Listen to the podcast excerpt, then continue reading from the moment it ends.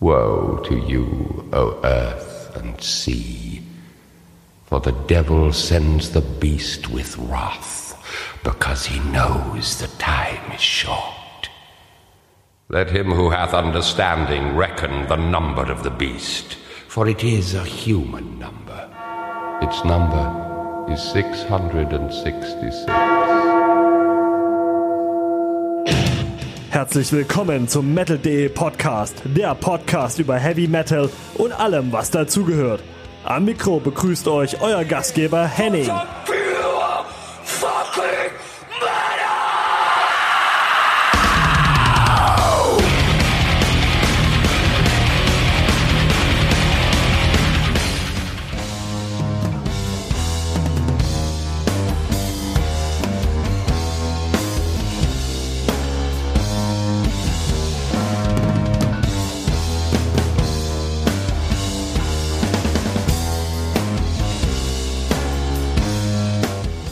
Moin Moin und herzlich willkommen zu einer weiteren Folge vom Metal.de Podcast.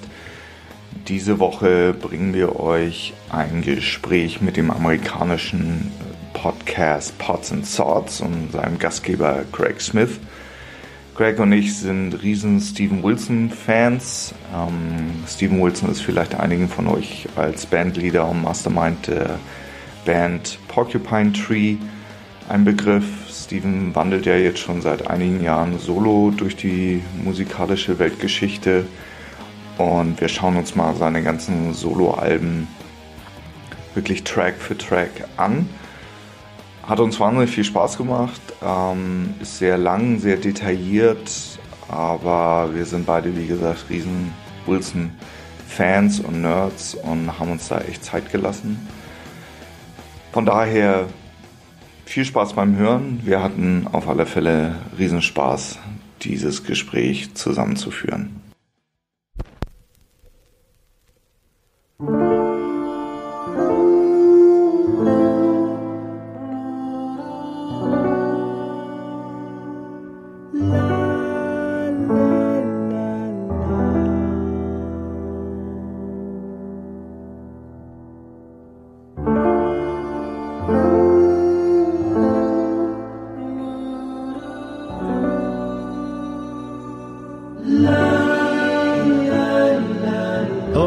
Smith, and welcome once again to the album by album series on the Pods and Sods network. To anybody who's listened to Pods and Sods more than casually, you'll know that uh, probably my favorite musician, bar none, is a uh, gentleman named Steven Wilson who used to front the band Porcupine Tree.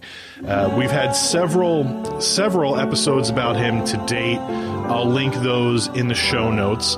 But uh, today, uh, I have a very special guest to talk about Steven Wilson's solo career. Why don't you introduce yourself real quick? Okay, hi. I'm Henning Mielke. I'm from Germany, based in Munich. And yeah, just been a listener podcasts and Pods and Sods and all the other good stuff for, for quite a while now.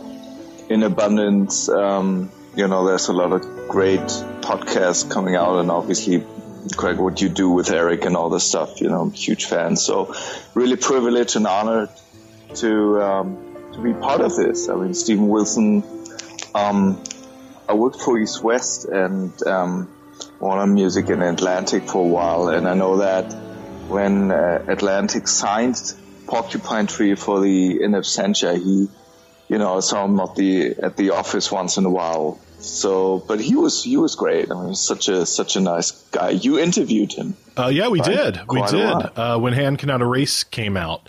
Uh, were, Right. were you a fan at the time when he was uh, I got by the into it with, with that record. I got into it. Okay. I got that was my introduction. Then you know it kind of spiraled from there, and now it's. I'm. I'm. I mean, that's the reason why why we do this. I feel the same way like you do. For me, he's exactly bar none the most gratifying um, artist I know at this point, and and I just with every album.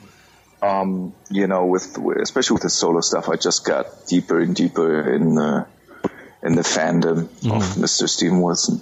Yeah, I, I became a fan probably around the same time as you did, uh, maybe one album before. And uh, I, I'm curious if you agree. The the thing that drew me most uh, initially to Porcupine Tree was that it it really was a mixture of every type of music I loved and really didn't incorporate anything I didn't like. So when the music got heavy, the vocals never got screamy. You know, the vocals were always Exactly. very melodic, very a, a lot of harmonies, and he was just always a master at, at mixing every sound that's pleasant to my ears. And I think that that's probably you know it, uh, there have been a lot of people that I've I've introduced Porcupine Tree and Steven Wilson to, and there have been the few that that didn't take to it. And I have to think that that's why it, it might just contain some some genre in there that that that that person just might not get because I I, I don't understand. He he's never put a bad foot forward in my opinion. All of No. these solo albums are winners, and every time a new one comes out, there's that part of me that expects, you know, this is going to be the one that's that's going to lose Yeah. me, and Yeah, yeah. and it, it hasn't happened yet. Um, Yeah, thankfully, same here. The same for me. I mean, I, I think um, it's exactly how you describe it. For me, it's always this mixture between you know quiet and loud and, and darkness and light, and and it's just what I really love about him. Um, is the whole package. I mean, his his the artwork, the way he approaches his albums, the visuals. I I I also totally agree with you. I think his vocals. I think for which he gets criticized once in a while. I think from the prog metal or whatever mm-hmm. sector. I think it's actually a good thing that he's not a straight up, you know, shouter or, or really. I think that just adds to the pop sensibility that he has, and and and it's. I mean, it's just it's just so gratifying. I mean, his music is is and and then you know the production is always top notch. His musicians, the the stuff he has. I mean, I'm a huge Gavin Harrison fan. You know, Amazing. and I wish, yeah, I wish he would be the the guy, you know, for Steven Wilson's solo band. But you know, but um, I think it's just it's just great. I think and and the songs and and you know and then you know he hits you with one chorus and you think it's it's that's gonna be it. And then he comes out with another section and it's just it's just great. Yeah, Yeah. and I, I I introduced him to a lot of people. Um, some really love him. I think Germany has always been a very good country for him from the beginning. Um, I think we have these tendencies here to really um, you know, uh, cherish these kind of artists. And the people, you know, I, I played it to which I thought would like it, really, really liked it. And um, so, yeah, yeah, I mean, I had good response so far. Yeah. Except my wife. I mean, she doesn't get it, but yeah, that's fine. yeah, I, I, I do understand that. I, I, you know, I would, I would, I was actually going to ask you, um, kind of his level of pop- popularity in Germany because I, I, I might go out on a limb and say, in America, what he may be known for more is his production and remixing work on Right. the catalogs of of um, vintage, vintage classic artists. Right, And I, I might I might only be saying that because I, I'm kind of in audiophile circles with a lot of people that collect vinyl or collect music. Uh, so that's where they know his name. It, it's funny. I went to a. Um, I got my turntable set up a couple weeks ago uh, at Right. a, a, a place near here, and they were talking about his remix of Chicago Two, Yeah. and I had had to mention, you know, I've been a fan since Porcupine Tree, and the guy knew who Porcupine Tree was, and I was surprised. Um, Okay. So, I- I mean, I, I I wish that his music would would be more recognized here, but it, it's tough in this kind of pop, um, uh, this this pop saturated marketplace. But um, I introduce him to as many people as I possibly can.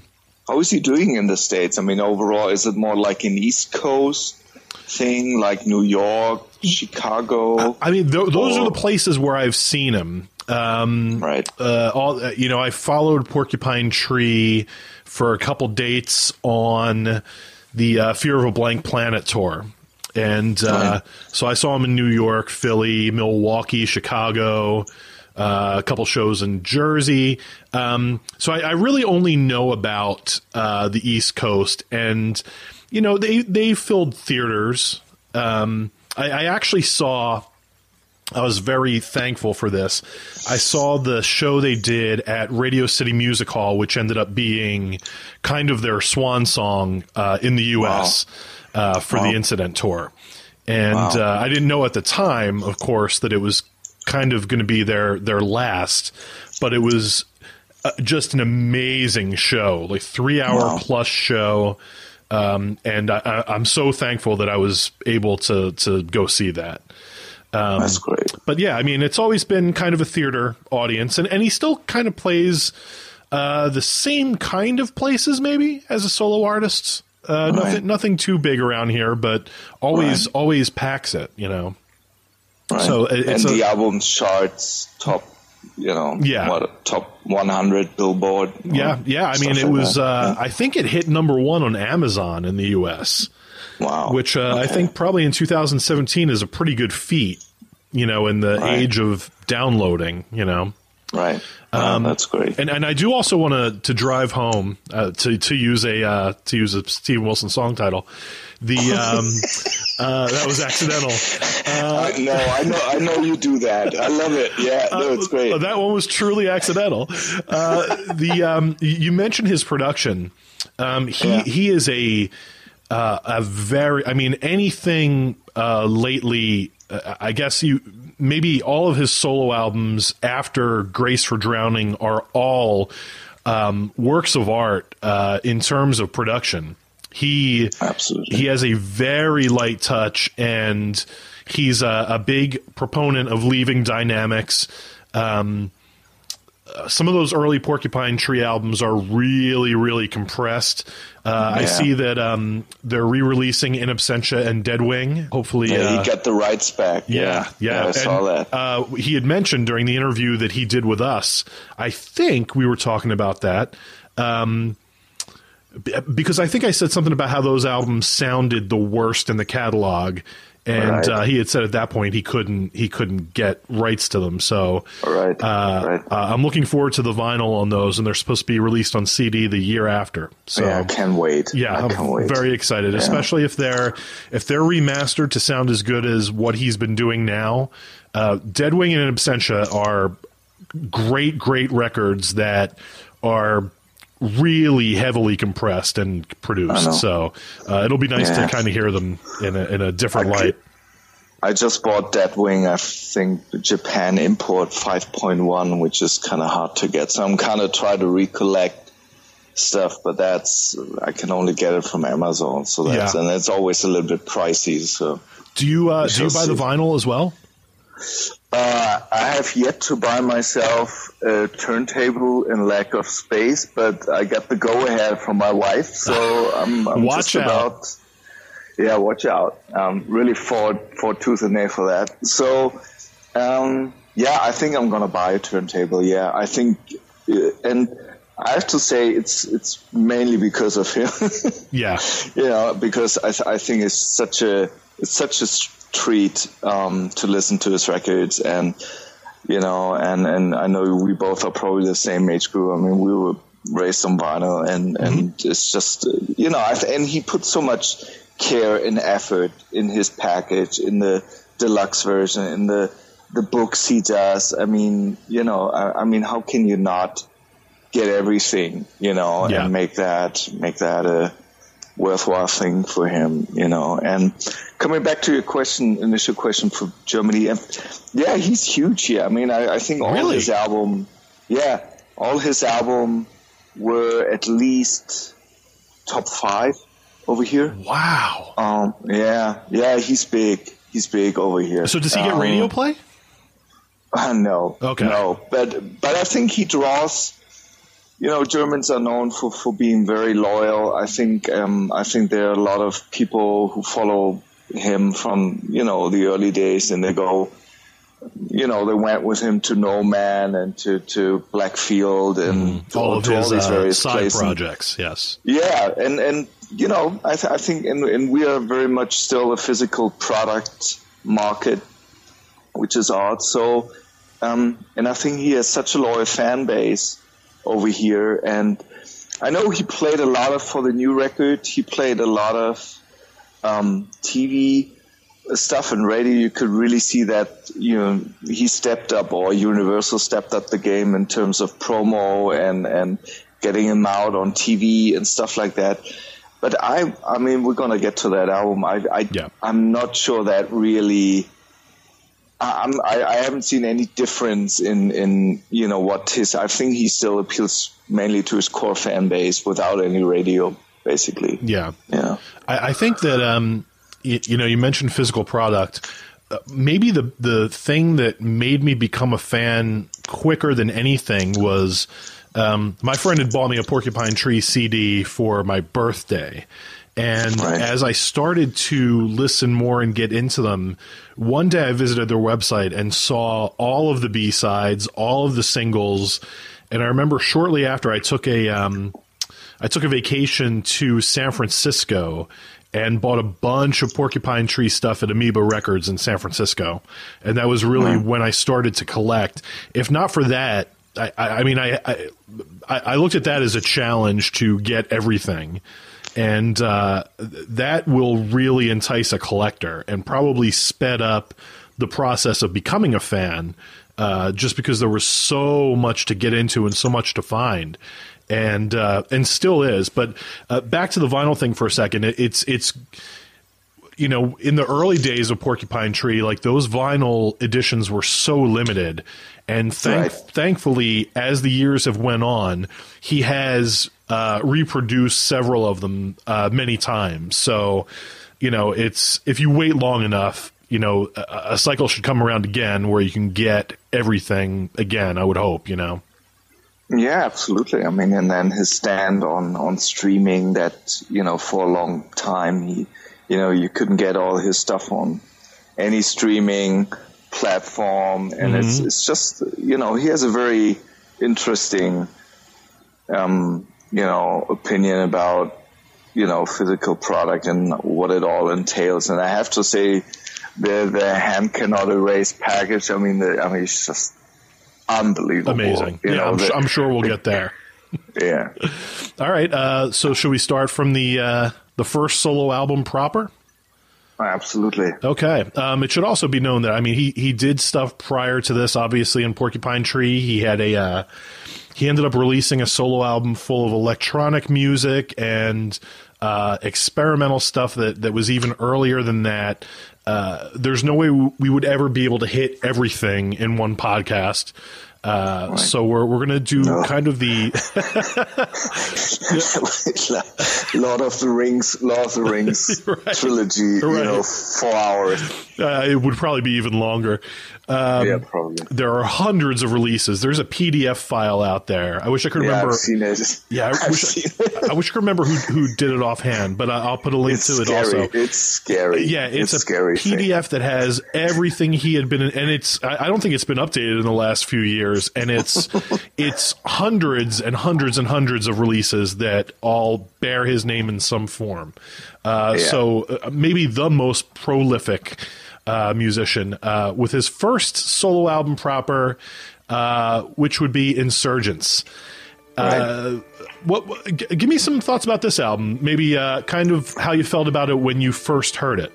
That one, um, I think what struck me first is, is, uh, for most of us was obviously the album cover, which was kind of um, interesting and disturbing. And then I have to say, and that's probably something that we're going to have maybe return once in a while, his partnership with, um, I'm going to butcher his name, Lasse Olle, I think that is his name. sounds about right. Yeah.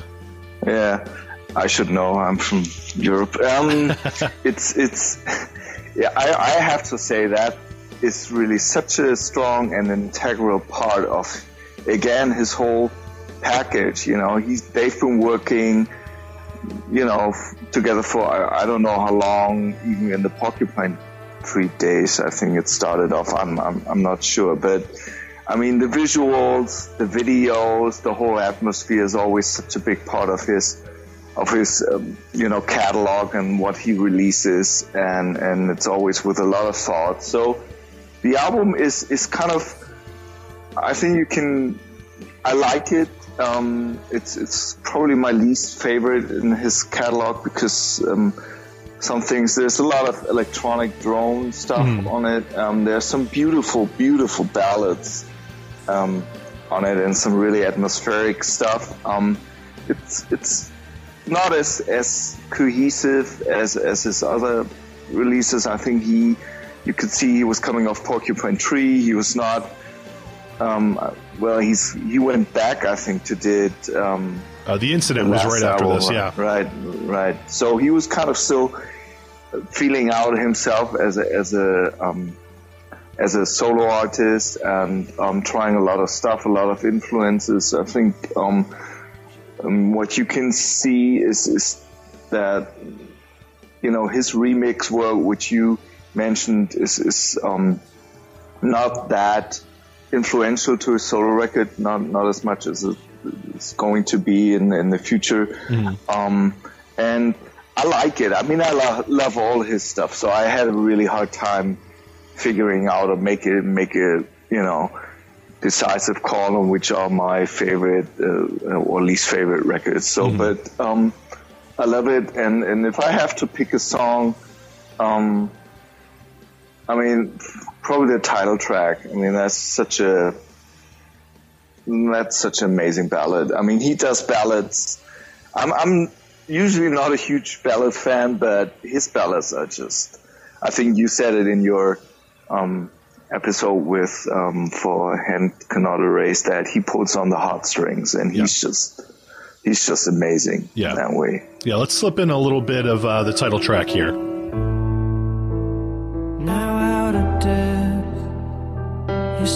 In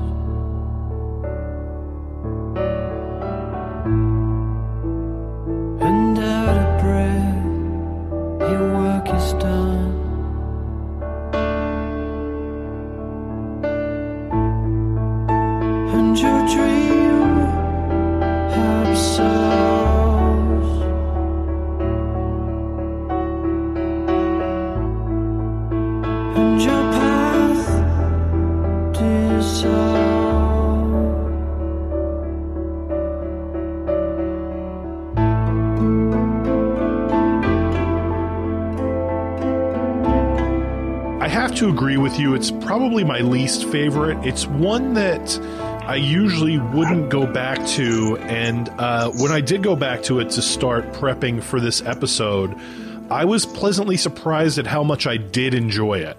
Um, Yeah. Because it, as as each new one has come out, um, I usually spend a lot of time with the new one, and it, it's still the same, you know.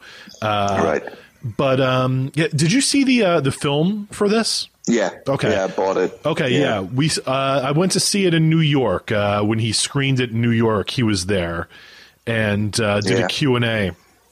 Um, it, it's a very self indulgent album, um, Yes. and, and I don't I don't even mean that to sound insulting, but it, it does feel like um, to me kind of the stuff that maybe he was frustrated that he couldn't fit into Porcupine Tree, or Right. you know that he Right. he felt needed to be something different. So it it did kind of feel at the time a little scattershot. Like there are some long, as you said, some drone. There are some long repetitive tracks. Um, and I, I don't want to jump on the uh, the ballad train, but to me, uh, uh, again, since you had, but to me, the standout track, uh, and I'll butcher this, uh, "Veneno para las Hadas," Oh, which yeah. uh, Oh, I, I think is beautiful. Oh, it's ridiculous. Yeah, Yeah, and it's just beautiful. the you know, it's just that that sound. Let, let me slip a little bit of it here. Nothing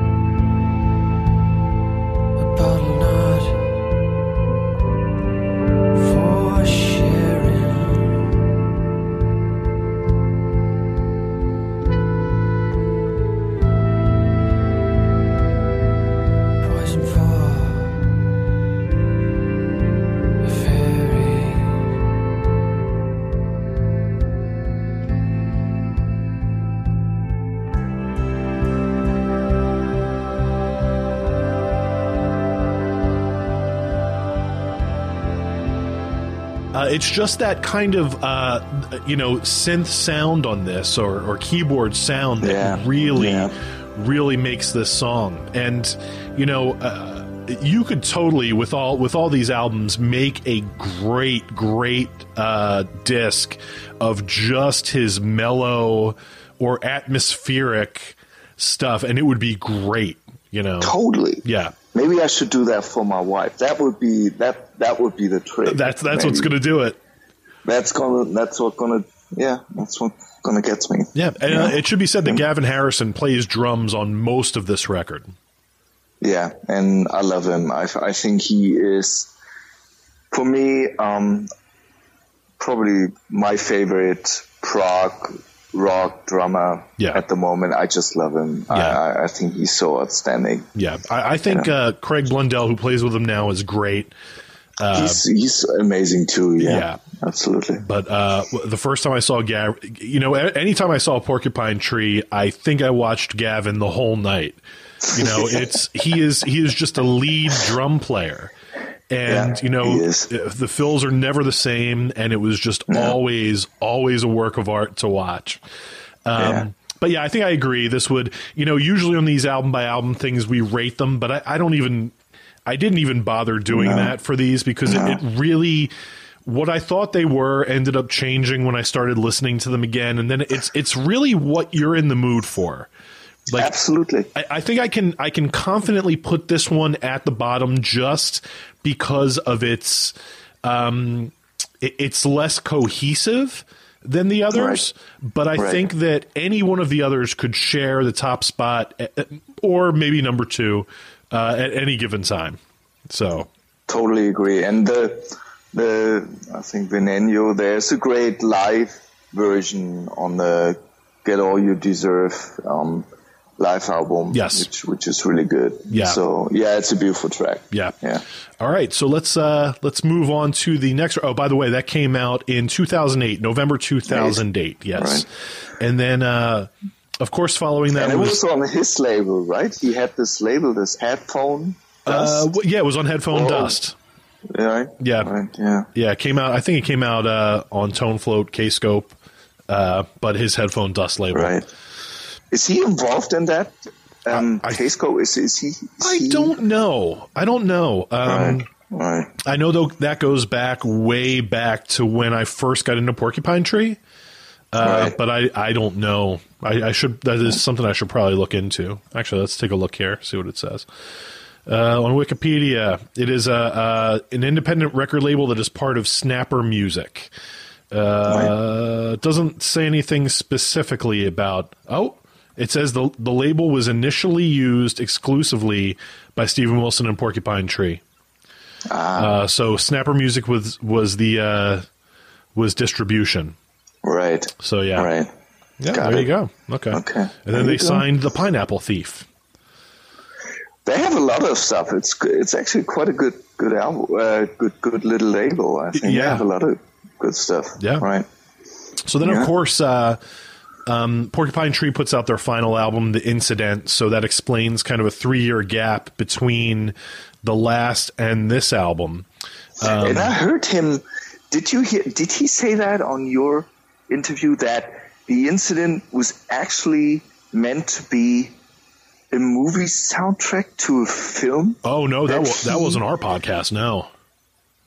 I think he mentioned it somewhere. Really? I, I cannot remember. Yeah, I, I might have read it. I, I think he kind of had had um, a movie project, not about him, just some kind of where he was um, scoring or somehow involved, and then that didn't get that didn't get um, realized, and then he had all this uh, music, and then I think he just um, he just kind of put it under the porcupine tree and, and did it, you know, under that umbrella. And it's because it is it is a it is a concept album, right? Oh, oh, definitely, this- Yeah, about this car accident or the family. I've, I've never. I have to take a look at it.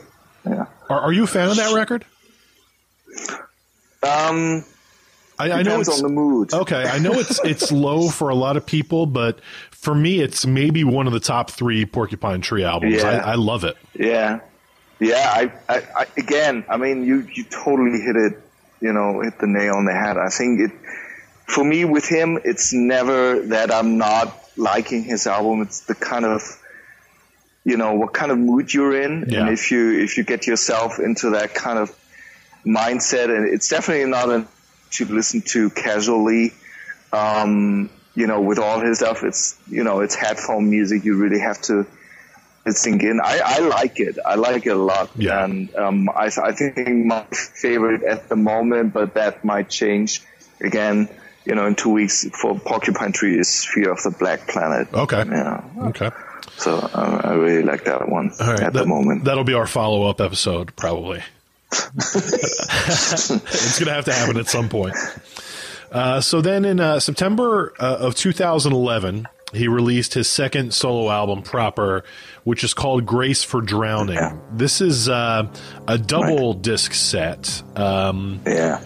so if anything if my issue with the the first album was its kind of all over the place roadmap this one um it might it might shoot a little too high it, Yeah, it, it's a it's lot a- to take in I know. it, it was a lot It's for me to take in at the time it's like his bitches brew. Yeah, You know, yeah. it's like it's like this he comes off this free jazz.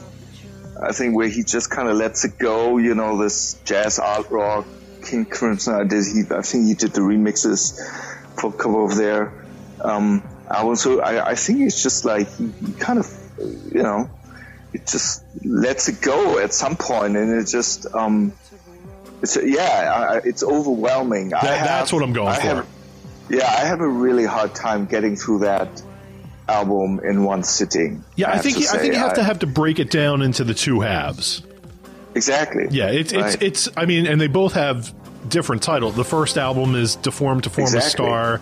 The second album is "Like Dust I Have Clear Do you from My think Eye." that's intentionally? Do you think he actually he actually wanted to have two, you know, solo records, and then he just kind of thought, oh well, you know, let's just stick them together. Or- Um, I don't know. I thought I thought when it came out, I thought maybe it was kind of the uh, just labeling them different as kind of like a grand statement. I mean, Right. uh, you could you could sequence this album many different ways between the two discs, Right. and it'll still work. So it's not it's not like the albums are different. Um, you know, aside from uh, track lengths. Uh, but uh, yeah, I think it was just maybe kind of like a, you know, uh, just kind of a statement more than just th- these are two separate records. I think it was just kind of like a uh, a gimmick to label them differently. You know? Right, right, okay. It should Got be said that uh, this is his the first album that you get an appearance from Nick Beggs, who of course Yeah. was the uh, bass player for Kajagoogoo. Catch a Gugu. Google. That's right, and uh, maybe one of the best bass players I've ever seen play. Yeah, he's great. Uh, amazing. Anybody that hasn't watched him play Chapman Stick, no, he's great. oh, needs to needs to check that out on YouTube. So, uh, so yeah, thoughts on uh, Grace for Drowning? I totally agree with you. I, it's, it's the same. Um, you know, like I said, it's a lot of overwhelming stuff. It's the first record that I really, you know, I was a fan and I, I really was anticipating that record. Um, there's some really, really beautiful, again, great songs. I mean, Raider 2 obviously is like a Magnus opus, you know, 23 minutes. It's just ridiculous.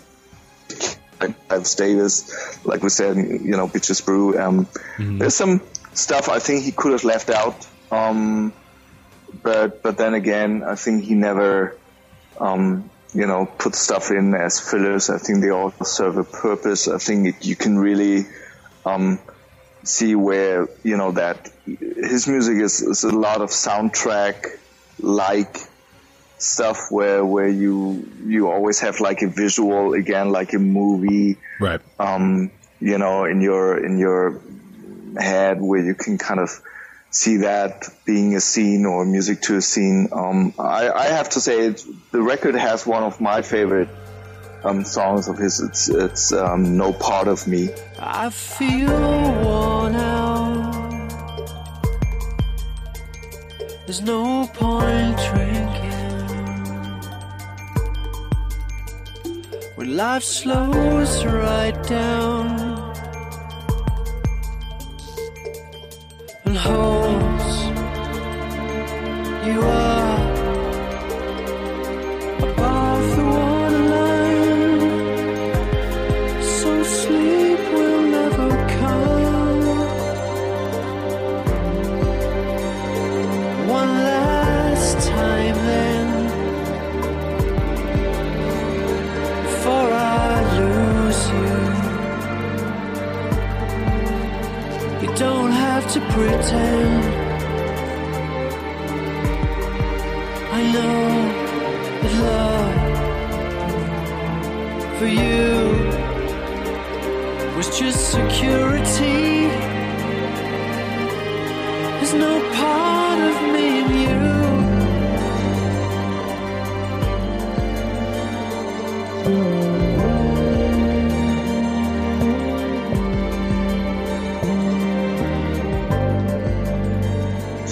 really interesting and, and really, um, you know, atmospheric, and then it kind of breaks down in the middle, um, you know, into this instrumental where it's just all over the place with the sax and, and um, kind of gets into this thing. And that's actually what I, like I said, what I love about him. He, he takes you one way and then it's just a, you, know, you think you, you know where he's going and then it's just, um, he just takes you takes a U-turn or a totally different turn, and it still works. It never feels it feels alien the first time, but then you kind of see where we he wants to go, and then it kind of really all makes sense, you know. And and I love that song. I love that song. Yeah, and, and I mean these albums really do benefit from repeated listenings. You know, Yeah. uh, one, once you get the twists and turns down, they they open up so much more. You know, it's uh, and it's funny. Where would you Yeah, where would you rate him as a as a lyricist? as a lyricist, if anything, I think that might be his weakest spot. I think they're getting Right. better. Um, right. I, you know, I, I always thought that. Um, let me think of an example. Like uh, "Fear of a Blank Planet" was. Yeah. Uh, it, it- it's a great album, but I always felt that it leaned too heavily on references to the pills and you know writing from a, a teenager's point of view. Right. And I don't Right. think he always succeeded. Um, I think as years went on, he became a better lyricist. But I think some of the Porcupine Tree stuff is is really really simple lyrically. Right. What what, what are you your think, thoughts?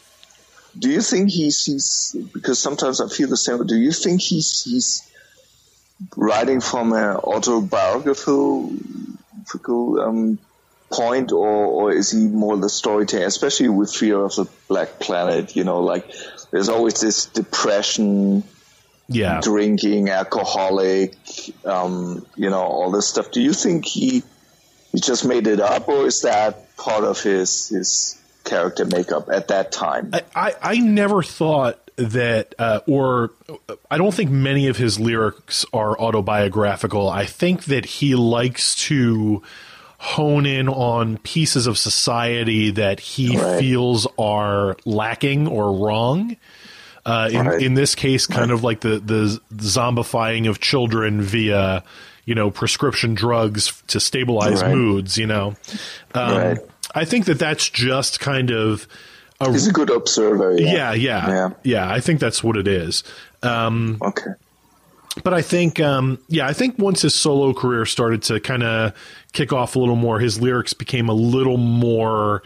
Um, uh, maybe, the scope got a little wider, and I think Right. that he uh, he started to become better at it.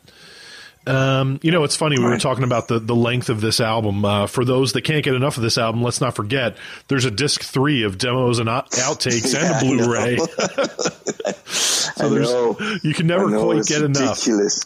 it's ridiculous. And, and his demos, his, Oh, yeah. it has to be said, his demos are better than most other records Oh, my God. from It- other people. I Yeah. mean, it's ridiculous. I'm sure we'll hit that when we get to the, the last record because there are Yes. songs in that it's ridiculous aren't on the album.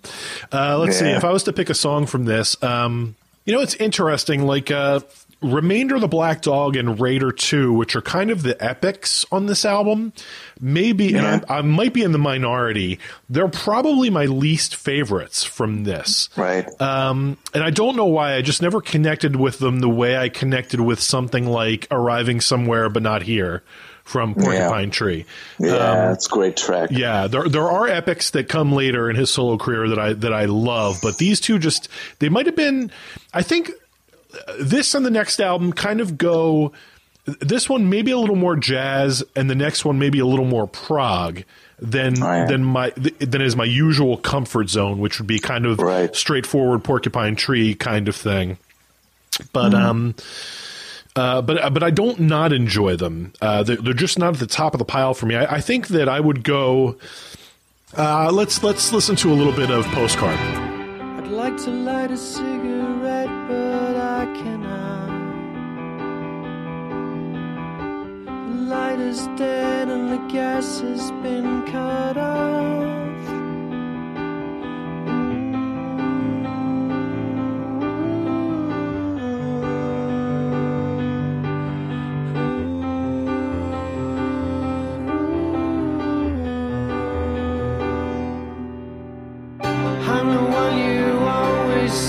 To read about. The fire inside my eyes is long gone out. There's nothing left for me to say or do. 'Cause all that matters disappeared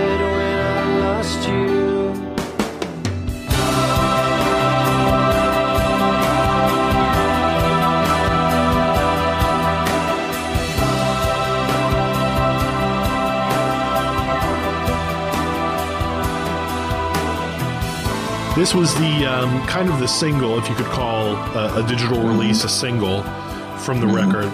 Um, it, it's again, it's it's a really simple song, and he's got these songs that are very simple in their chord structure and their um, uh, kind of verse chorus patterns, but really open up. And, and what happens in Postcard at the end when the kind of choir of vocals open up after the last line? It's just, ki- you know, the, the majestic uh, uh, sound is really what, what made that track for me and, and still gets me every time.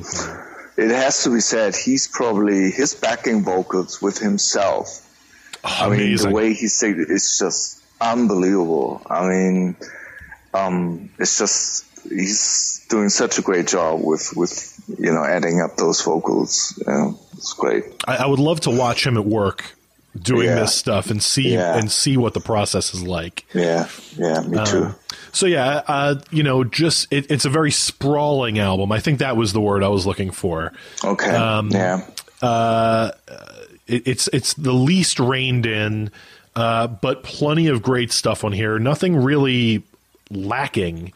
Um, but it, it but nothing sticks. I mean, for me, uh, you know, I listen to it, and then for me, it's it's just sometimes hard to kind of remember, and then to to um, you know, I don't know. He wasn't, but uh, it's not a songwriter album. It's it's like it's like jazz. You know? yeah, yeah, I would agree. I would agree.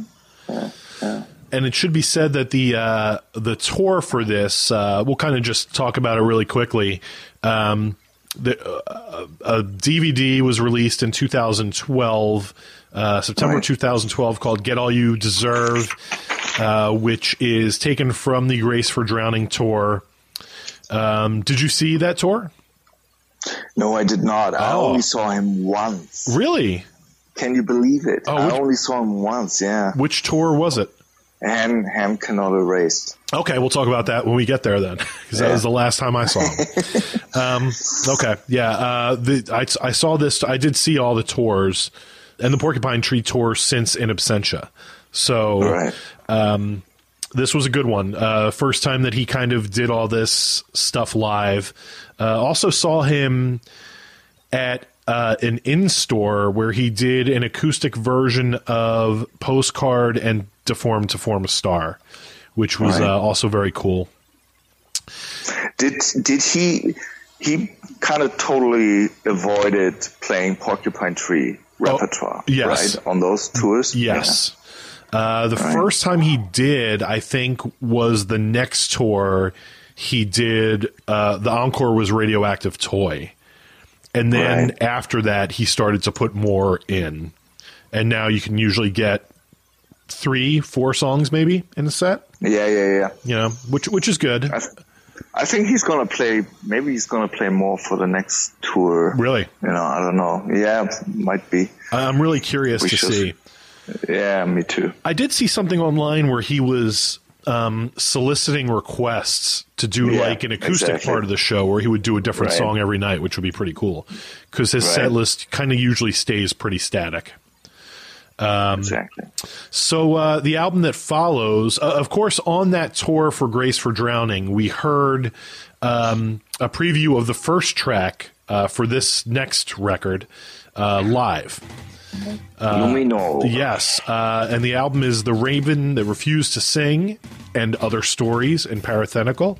Uh, February 2013, um, kind of a. Uh, a not, I guess, not as much of a concept album as it is a, a group of songs that kind of are based on ghost stories All right. um, which is uh, and this one kind of has I, I think maybe the heaviest kind of prog element especially Right. in uh, luminol uh, Yeah. so uh, your thoughts on the raven that refused to sing Um, I love it. I have to say, I mean, um, I think what you can really tell that I think his dad died right Yeah. before during the recording. Uh, so, you know, like you said, it's an album about ghosts and mortality. It's it's it's um, you know, it's a dark subject matter. Great.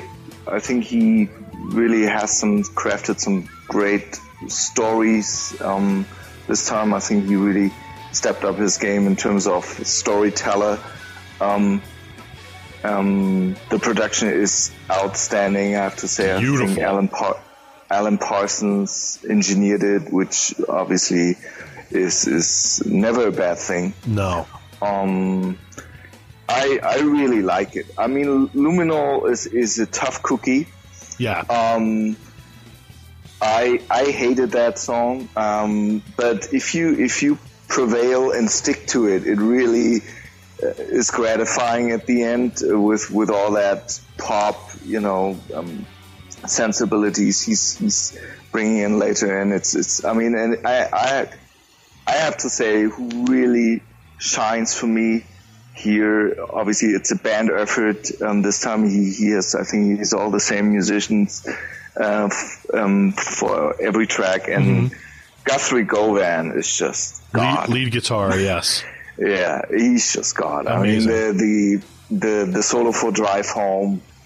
Beautiful. for me has to it has to be it's one of my favorite guitar solos. And i think the story goes that i think he was just warming up and and or, or something like that or just just kind of coming up with ideas. And and um and steve and alan said well we're gonna keep it, and he's like, no, no, no, no, no, no, I can do better.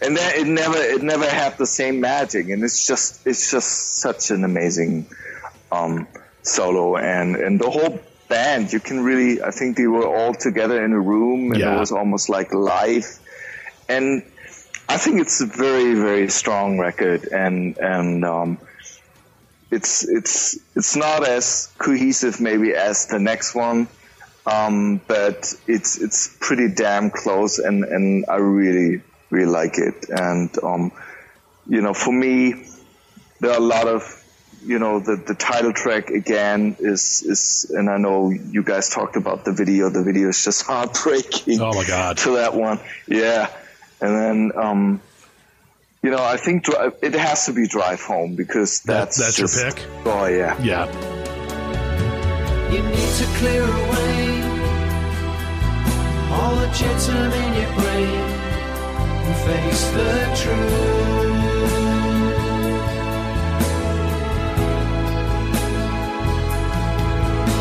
Well, love can make amends, but while the darkness always ends, you're still alone. So try.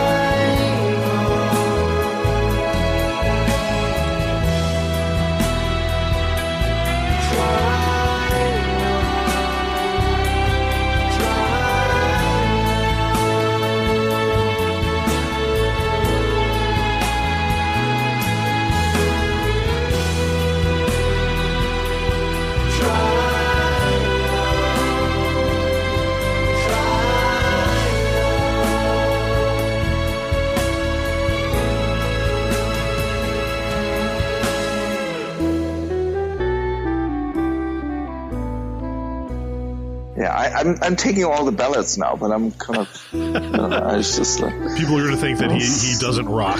we'll have to rectify that. Oh, in the he, next yeah, few but albums. it's just it's just his yeah, totally. No, I mean it's that track is just really a great video as well. oh yeah, Um, on and it's it's I, and I think I have to give him so much credit for producing these kind of videos in a day and age where there's no MTV and there's maybe only the internet yeah, and and some and and he put so much care and effort in producing the these um, videos. It's just um, it's just very honorable from yeah, him. Yeah, it's you know, not just really- it's not just the video; it's the whole package. Like every album, Exactly.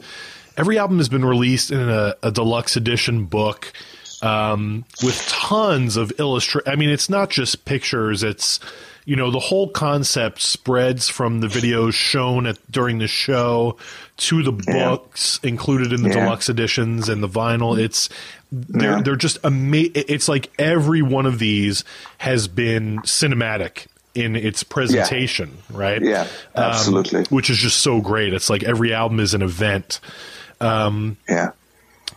Let's see. I I think. Um, yeah, I'm gonna have to go with a little bit of the title track here because it's. Uh, Yeah. I think that That it's was just my number two. Yeah. That was my number two. It's just an amazing piece of work. The Raven that refused to sing.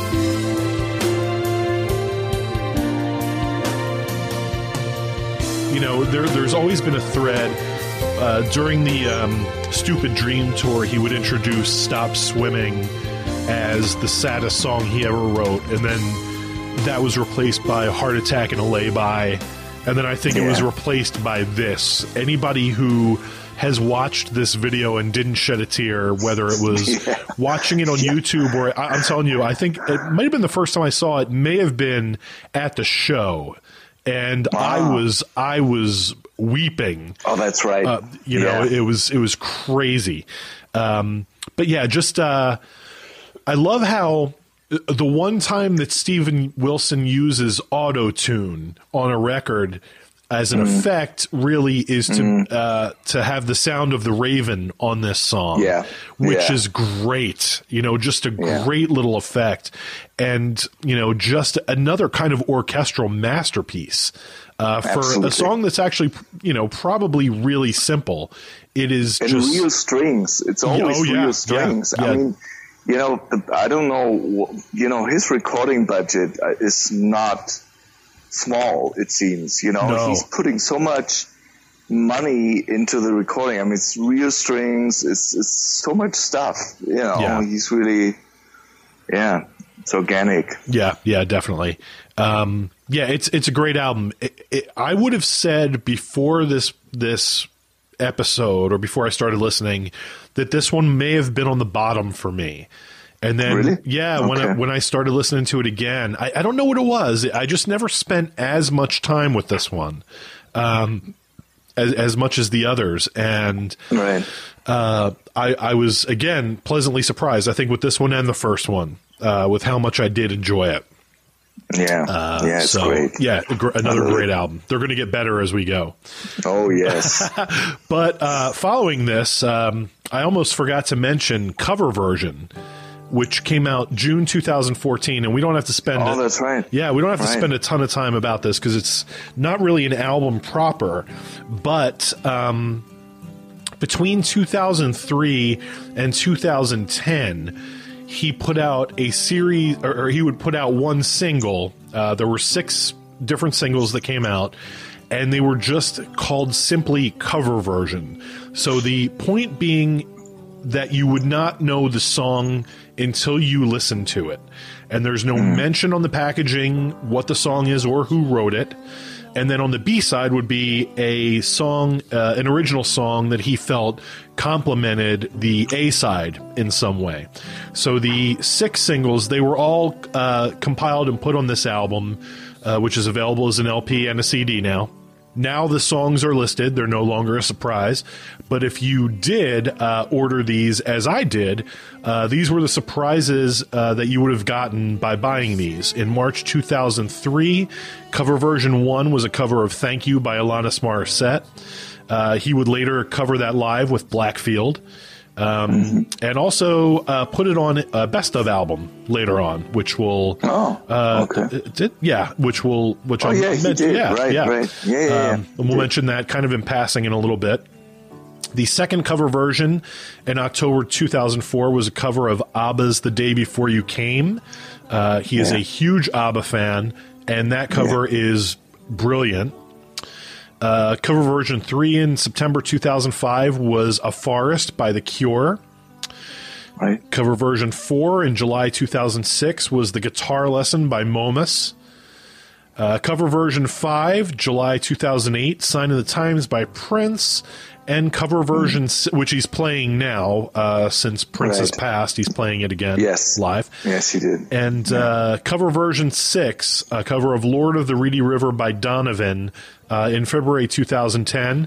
Uh, it's a good album, but it's, uh, you know, it's essentially a compilation of uh, six singles, uh, but it's worth checking out because they're all very cool. Uh, this is all going to uh, a really good place with a masterpiece, which was released February 2015. I think you would agree. The album "Hand Cannot Erase." Yes. So, Yes. um, this Flawless. uh, Flawless. absolutely flawless. Yes, I remember when I got it. Um, my girlfriend lives in Chicago, so we're we're very far, and Okay. I was I can't remember if I had introduced her to Steven Wilson at, at that time, but. Um, I sent her a copy of the record and we synced up and listened to it um, at the same time. And it was uh, just a great experience. And I knew as I was listening, I was like, this is, this is prop. th- There was no question it was his best up to this point. You know, it was Yeah. undeniable. Um, overall thoughts on Hand Cannot Erase? speechless. I mean, I, I have to say it is. Yeah, I mean, you know, it's it's it's one of those albums you you wish for. Um, you know, when you're at a certain a certain age group and it all goes to single track and and streaming and all that. Yeah. It's um, yeah, it is. It is a masterpiece. I couldn't agree more. Um, obviously, I listened to your review and Thank you. Pretty much I can, you know, put my name under everything you guys said. And it is from the storyline um, and the packaging, the production, the songs, the the musicianship, um, the way he, you know, now takes the best of his electronic.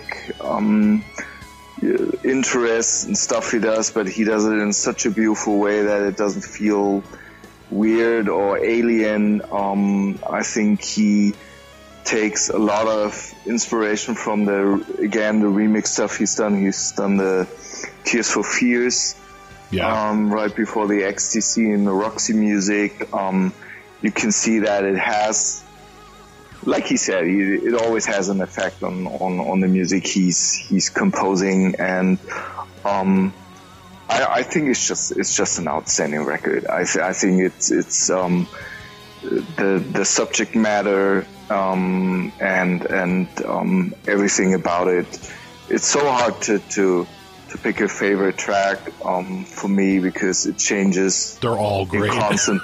yeah, they're all great. They're all you know, great. It's change, it changes constantly, and it's it's um, nothing is forced. There's no um, even something like Perfect Life, which which is, and I find it interesting. I think you um, yeah, we did talk to him about in- this. in your uh, about the long version, which is on the because I always felt like lyrically it it, uh, it kind of left something um, you know the connection, um, and and obviously you get that with a with the longer version, and but there's it all it all makes sense. There's nothing where well he could have left that one off. Um, You know, it's it's just it's just a it's just a great it's just a great experience, um, and it's everything I love um, about music and about um, how you present it, how you do it production wise, Yeah.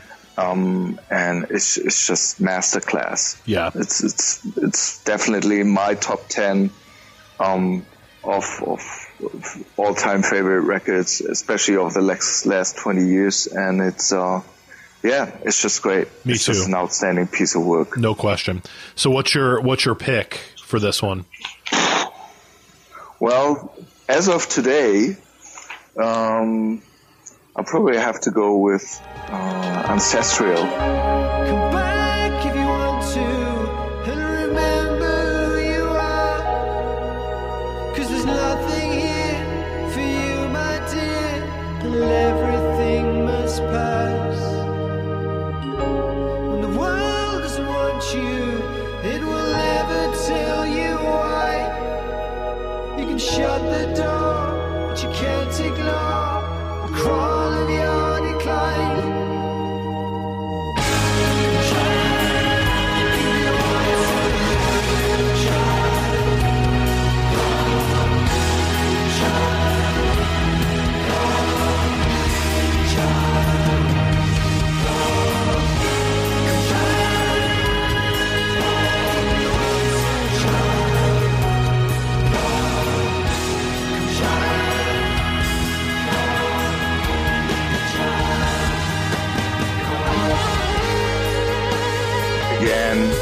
Guthrie, the solo. Um, then it just goes into this choir, um, you know, turmoil, and then goes into this choir thing, and and it's just, oh, it's just a, it's such a strong song, and it's something that a song that I always go to, um, you know, and it's it's it's just uh, it's just beautiful, it's a beautiful piece of music. I, I love kind of the, you know, a, a large portion of that is instrumental, and of course that is, you know, not not counting the instrumental outro, kind of the penultimate track. So it's kind of, you know, the story. The storytelling through lyric kind of stops and uh, Right. music takes over, which I think is a great, great way to kind of push the plot forward um, without handing it to you, you know. Right. Um, the one thing that I've I've always and I'm glad I can talk about it here.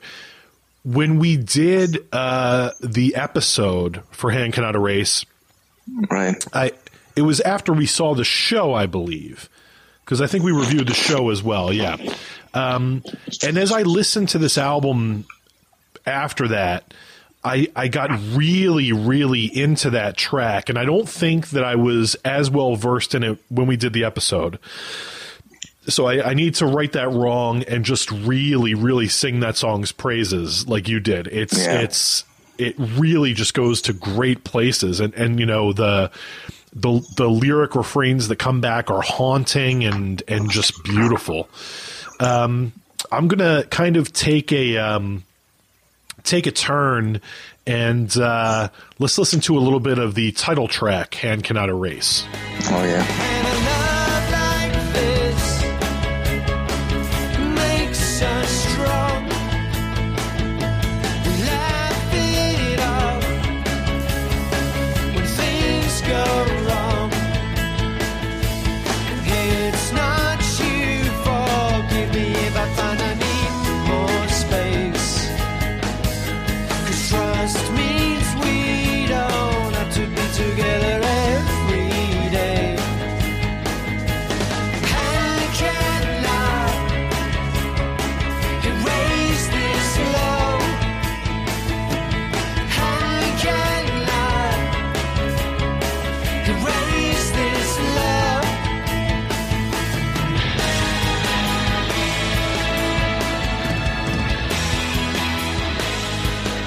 This is brilliant pop, and of course, uh, When it comes to Steven Yeah. Wilson and pop, we'll when we get into the next album, we'll have more to talk about there. But I think this is a, a perfectly crafted song with a killer chorus. Um, Absolutely. And not even that, just the kind of arrangement changes that take place when it breaks down later on. I think, and and just when those power chords come in, the dun dun dun, it's so great.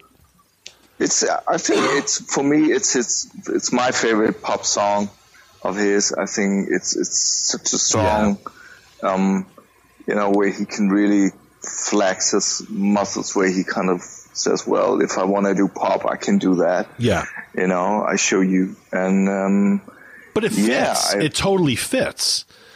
Oh, totally. You know, because yeah, that's that's the beauty of it. like you know? perfect life was the first song that kind of got released to youtube which is again kind of in the postcard vein but even more sparse of kind of you know the electronic ethereal uh, backing with a spoken word and then he comes in and sings and then all of a sudden choirs of voice you know a- Yeah. another song that Yeah. opens up in a huge way uh, and then hand cannot erase came after that and uh, there were enough comments about being put off by the pop, but I mean, Mm. it doesn't. It, it totally works in the context of the album. It doesn't take away from it at all, and it is a brilliantly written pop song.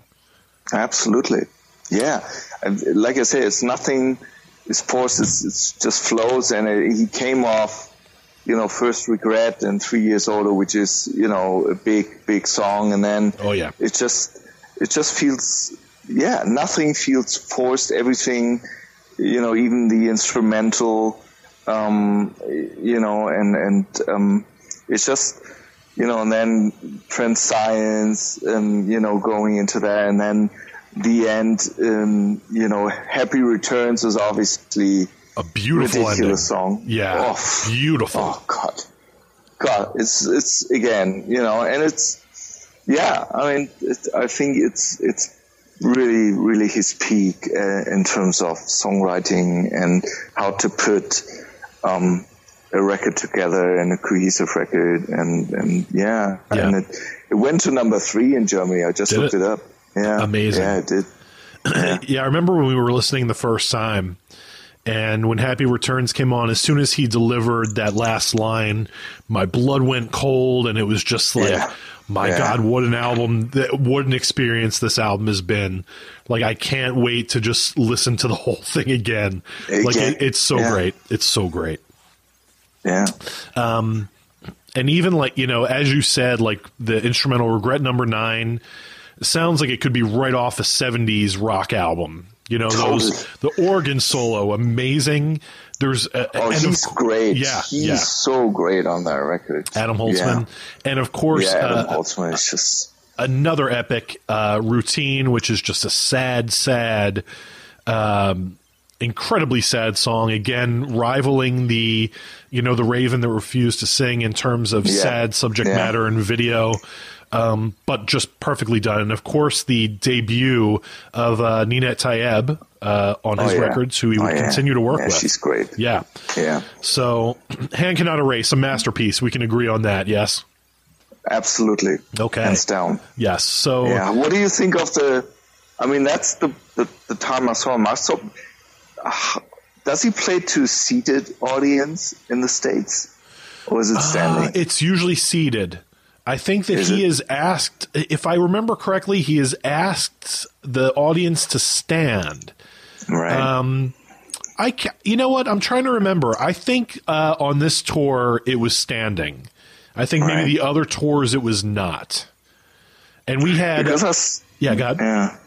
No, I saw him here in Munich, and and it was at a at a classical theater place, so everybody was seating. oh wow, uh, sitting, and and I found I, I don't know. I mean, it sounded great, but I, I thought it was a really odd um, place to put him, um, and and you know, um, I don't know. I don't know if it really benefited um, the show. The show was great, and Yeah. and you know the visuals and all that, and and the musicianship. But I felt like um, to have this kind of you know, show in a in a seated, you know, classical um, orchestra venue was was a wrong choice. Yeah, I I understand that. That Yeah. makes sense. Yeah, I'm pretty sure we had um we were in the front row for that show, right in front of him. Wow. So I, I Oh, know wow. that we were standing the whole time. But it's great because there are pictures. There's a uh, photographer in Philly that always photographed Porcupine Tree and Steven Wilson when he came around. So there are some great pictures that Megan and I are both in, where you can see us right in front of them, which is which is wonderful. But um, That's great. yeah, this album absolutely great. Can't recommend it enough. There there should be something there for everyone. Please check out our episode on this Yeah. if you haven't. Um, I don't remember what the episode was like. It's been years, but uh, if if any It's a of great episode. Thank it's you. a really great episode. Thank you. If any of my joy from that show comes through, um, just an amazing, amazing concert. Uh, And Eric was there as well, right? And Eric isn't that much of a of a Steven Wilson. No, he is. He is, is he? he has tolerated it because it, he's my co-host. uh, you know, we've had those those episodes where we've we've been tolerant of the other, and I think the uh, the two porcupine the porcupine tree and the Steven Wilson episodes are ones where he was very kind. But then again, it was it was Eric that set up the interview, so. Um, Oh, right. You know, so that was uh, it. uh, which I'm incredibly thankful for. But yeah, um, it, it it's just never been Eric's cup of tea. You know, um, but he he listened and he he took notes, so I'm very thankful for that. You know, and did it twice. Okay. So, Yeah. uh, and then of course, uh, uh, a compilation follows uh, September 2015, Transience, uh, which I think was first released on vinyl. Uh, and then a CD later on with uh an extra track, I believe. Was it Happiness Three? Wasn't on the vinyl. Exactly. Yeah, and then it was on the CD. But um, uh, it's it's the first place where you can find uh, the start of Steven Wilson re-recording his Porcupine Tree material. Uh, on this, you find a a cover of Lazarus. Which of course, Great track. oh, I love that Great, track, great track. from Dead Yeah. Which is a great Yeah. Porcupine Tree record. Uh, this is something that he he would do again on the next release, which uh, came out uh, January 2016. It is an EP called Four and a Half. Let I me let me go back to, to, to the compilation. Why? Oh, yeah, yeah, go Because ahead. I I I wanted to ask you that. Why do you think um, he did that? Because it, it was a for me it was a huge departure. It was his face on the record, Yeah, like yeah. full on headshot. Yep. which is something that he hasn't done um, up to that point. Um, and yeah, it felt like a best of compilation, you know, and I thought, well, he's just going to do it for the vinyl thing. I get that. And then it was released on CD. Um, and it's, you know, it's, it's maybe his not most accessible songs, but it's definitely not his most daring, um, songwriting on there. Um, so yeah, it, it takes lengths why, to, why to do not you, include why do you difficult think songs. he did that? Um, why, why do you think he did that? That's a good Is question. it contractual contractual obligation where he kind Hmm. of wanted to do some? He knew he wanted to do something more commercial, and he just kind of felt, well, I'm just going to put this out so people can listen to to kind of a best of. You know, it, it's an, it's an interesting question because I do remember. Um, I, I I think let me check out the links here. I, I seem to recall that the press for this kind of labeled it as a compilation of his more accessible work. Right. Um, let's see. Yeah, this new set is a personally curated compilation of songs recorded between 2002 and 2015, and the idea was to highlight the more accessible side of the musician and songwriter's output. 2002. That that's 2002.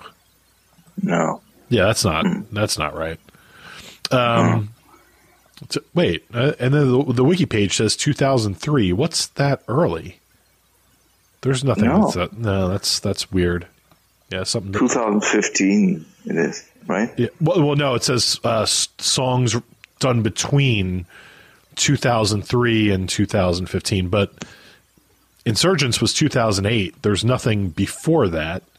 I'm not sure exactly what that would mean unless it was uh, unless he had pieces of songs around that ended up becoming something else. Uh, strange. Anyway, Strange. So it said uh, to highlight the more accessible side, but it, uh, interestingly enough about it, the the vinyl, which of course was, I thought that was going to be the only issue of this. It's a th- Right. it's a three sided vinyl edition with uh, etching on the fourth side. It's got the lyrics to Happy Returns etched on the vinyl. right. So I never took this as more than kind of a collector's uh just just something geared at at collectors. You know, Okay. I didn't think really at the time that anybody needing to get anybody needing to get into the accessible steep side of Steven Wilson would likely be clicking on a Spotify playlist and not buying a double record set.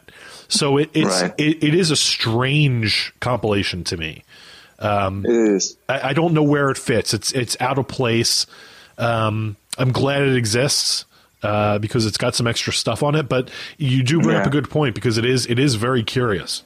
So I, I know that you're a huge fan of uh, Four and a Half, an EP that was released in uh, 2016 January. Yes. Which is kind Yeah. of, uh, I, I guess, I, I know that you've kind of talked to me about it being the bridge between Hand Cannot Erase and To the Bone. So, uh, That's how it feels to me. yeah, yeah, Your thoughts on this and and your your key track. Uh, my key track would be my Book of Regrets, which is, um, you know, the, the the first song. It's you know, obviously he um, re-recorded "Don't Hate Me," which is you know Porcupine Tree song. He did that with with Nina, which is you know great, great Yeah. version. Um, there's some pretty much. I, I think he said it's it's leftovers of mainly of, of stuff he composed for Hand Cannot Erase and which just didn't fit the um, subject matter or the flow of the album and Yeah. all that. So, um, and I have to say, at the time, I didn't get the album at all. I Yeah. thought it's, it's I mean, I, I knew that, you know, obviously you release um, stuff, um, you know, which you've done um, for the previous record, and then, but he's done that um, for his his um, you know the limited edition of all his albums. right. You, know, You, would have thought that all the bonus tracks were so, already so, there. so I thought like, so, so why is he doing that? Why, why does he have to do this? I mean, is he, it, it, felt off. First, first Transience and, and then, and then this. And I thought something, I don't know, something, something feels odd here. Yeah, yeah. And then with a, with a new record coming out and, and his move to, to, you know, more commercial and, and new label, Universal and all that, it made much more sense to me. And, and I, like I told you, you know, I listened to, you know, Hand Cannot Erase, Four and a Half, and, um, To the Bone together, and it just makes total sense. Okay. You know, I mean, it's just, for me, it's a bridge, um, to what he's up, he's going to do next. And, um, yeah, it's, it's, it's, you know, for me, it's out of the, um, it's not even, I, I wouldn't even rank it, but I like Right. it and I, and I think it's a good, there's some good tracks on it. Okay. So as it's a bridge to to the bone, let's let's jump to that because I think we'll both have a lot to say about this. Uh, have, you know, being the most recent Steven Wilson solo album, released August eighteenth, two thousand seventeen.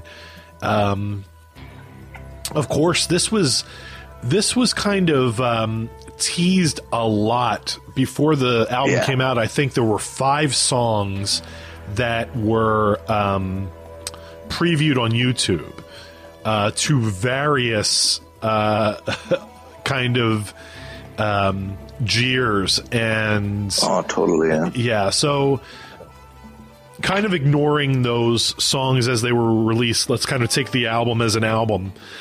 Um, I am, you know, it's hard for me to. There are days where I would put this above Hand Cannot Erase because I don't think there's a bad track on it.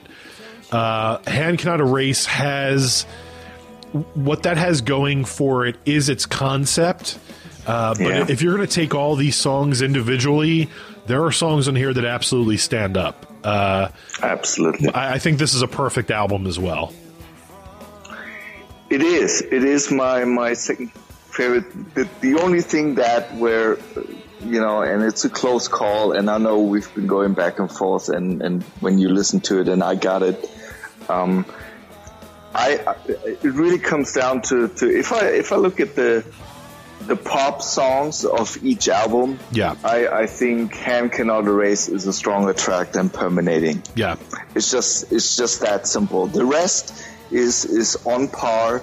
There's not a weak track on it. No. Um, but I think I think if he if I would have be him or you know the A and R, I think Hand Cannot Erase is is a much better representative of his pop sensibility Yeah. um, than permanating. I know that he wanted to do permanating. He wanted to to get that electric light orchestra and ABBA um, itch, you know, out, and, and and you can see that you know he it's a different video. He's much more colorful. Yeah. he's much more. He wants to be more accessible, and I totally get that. I I think just as a track, as a standalone pop track. Um, I think Hand Cannot Erase is, is, is the bad track, and Yeah. that's why that's why I would say if if you know if if Hand Cannot Erase is hundred, then this album is ninety nine point ten or something like that. I you know, agree. Fifty. I agree. So, but I, I don't that- dislike for permanating. I, I know he get he's gotten a lot of criti- Well, I like criticism. I like permanent. Yeah, I don't I understand the like it. criticism about him going pop. I, I don't Yeah, I feel don't that, that permanating is that far removed. It, you know, it's it's major key, but I mean, he's kind of done. Like you can look at a song like you know Four Chords That Made a Million, or Yeah. or something like that. It's not like he hasn't. He's done that before. He's gone for pop. Yeah, this before. isn't new, Yeah. right? You know, Exactly, and people who've been following his remix work, and and in, he's been so vocal about his his his how he loves. You know, one I think one of the records that really influenced it is, is Donna Summer. Um, love to love um, you, baby. Love to love you. Yeah. I mean, and and he's an advocate for ABBA. He always said, you know, that's one of his most favorite bands of all time. Yeah. So, um, it's not unexpected. No. You know, i- i it's it's it's it's not. Um, and and if you were a little bit open and and an open fan of his, you saw that coming. Yeah. You saw it coming because, um, and then you know he. What I what I love about this album is is um, obviously his references, you know, Peter Gabriel and Tears for Fears and Kate Bush and Talk, talk. um, talk talk yeah. and um, again, you know, he does a very accessible for his, you know, um, for his kind of uh, repertoire accessible record, but it still is not um, weak. You know, it's it's it, he doesn't dumb down. He doesn't dumb down his stuff. The production is ridiculously good. Yes. Um, there's some some outstanding songs, you know, Refugee, and for me, you know, the, the, the stuff that really, and I remember I sent it to you, Yes. and I, for me, that's, it's, it's Pariah. I think that's just, it's such a ridiculously good song. Is that is that You the know, song you're picking? Yeah, right, let's let's let's pop a uh, a little bit of Pariah in right here.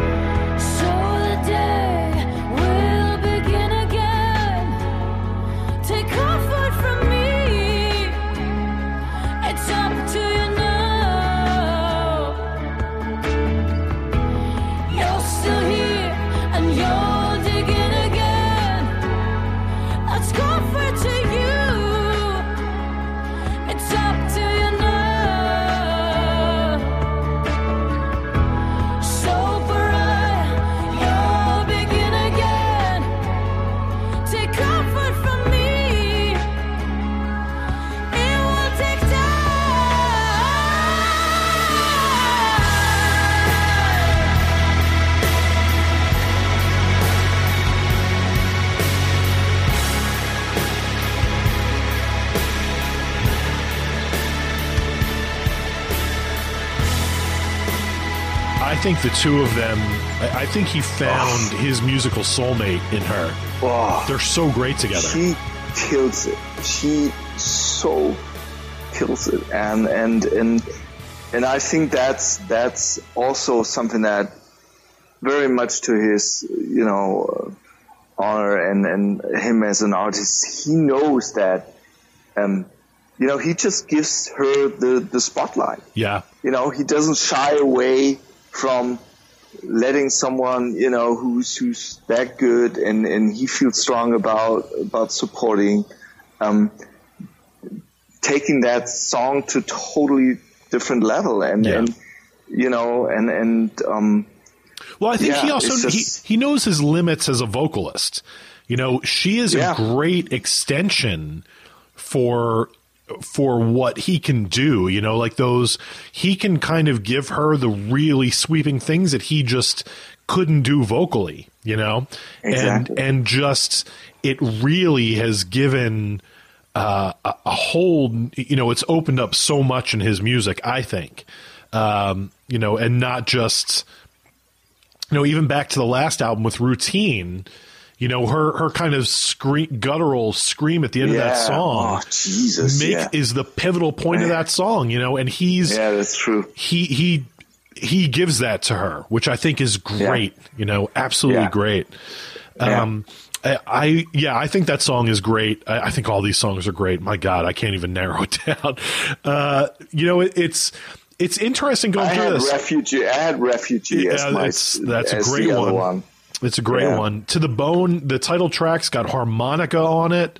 Uh, kind Yeah. of a dirty harmonica. It's great. Oh, it's it is so great. It sounds odd on paper, but it is so I, it's so amazing. I remember Yeah, reading it's- about it and I was like, "Oh, this isn't going to work." And then I le- I listened to it. I was like, "This is perfect, so Yeah, great." exactly. N- Nowhere now is very Blackfield with the harmonies. Um, Yeah. permanating is a great pop, a great pop song. And you know what? When it comes down to pop songs, we don't even have to go back as far as uh, Porcupine Tree on Blackfield. Um, the Welcome to My DNA album, uh, Oh, the song "Waving." Which I think Yeah. might be the one track that Steven Wilson wrote the music for is so incredibly pop and maybe the, the lowest Oh, yeah. point on that record for me. You know, it's Totally. it's he, he it's not like he hasn't done this. But anyway, uh, I'm, I No, think I'm going to go with a uh, my pick and it really could be any of these songs. They're all perfect. Uh, my pick would be ano- another pick with uh, Ninet, which is uh, "People Who Eat Darkness." Yeah,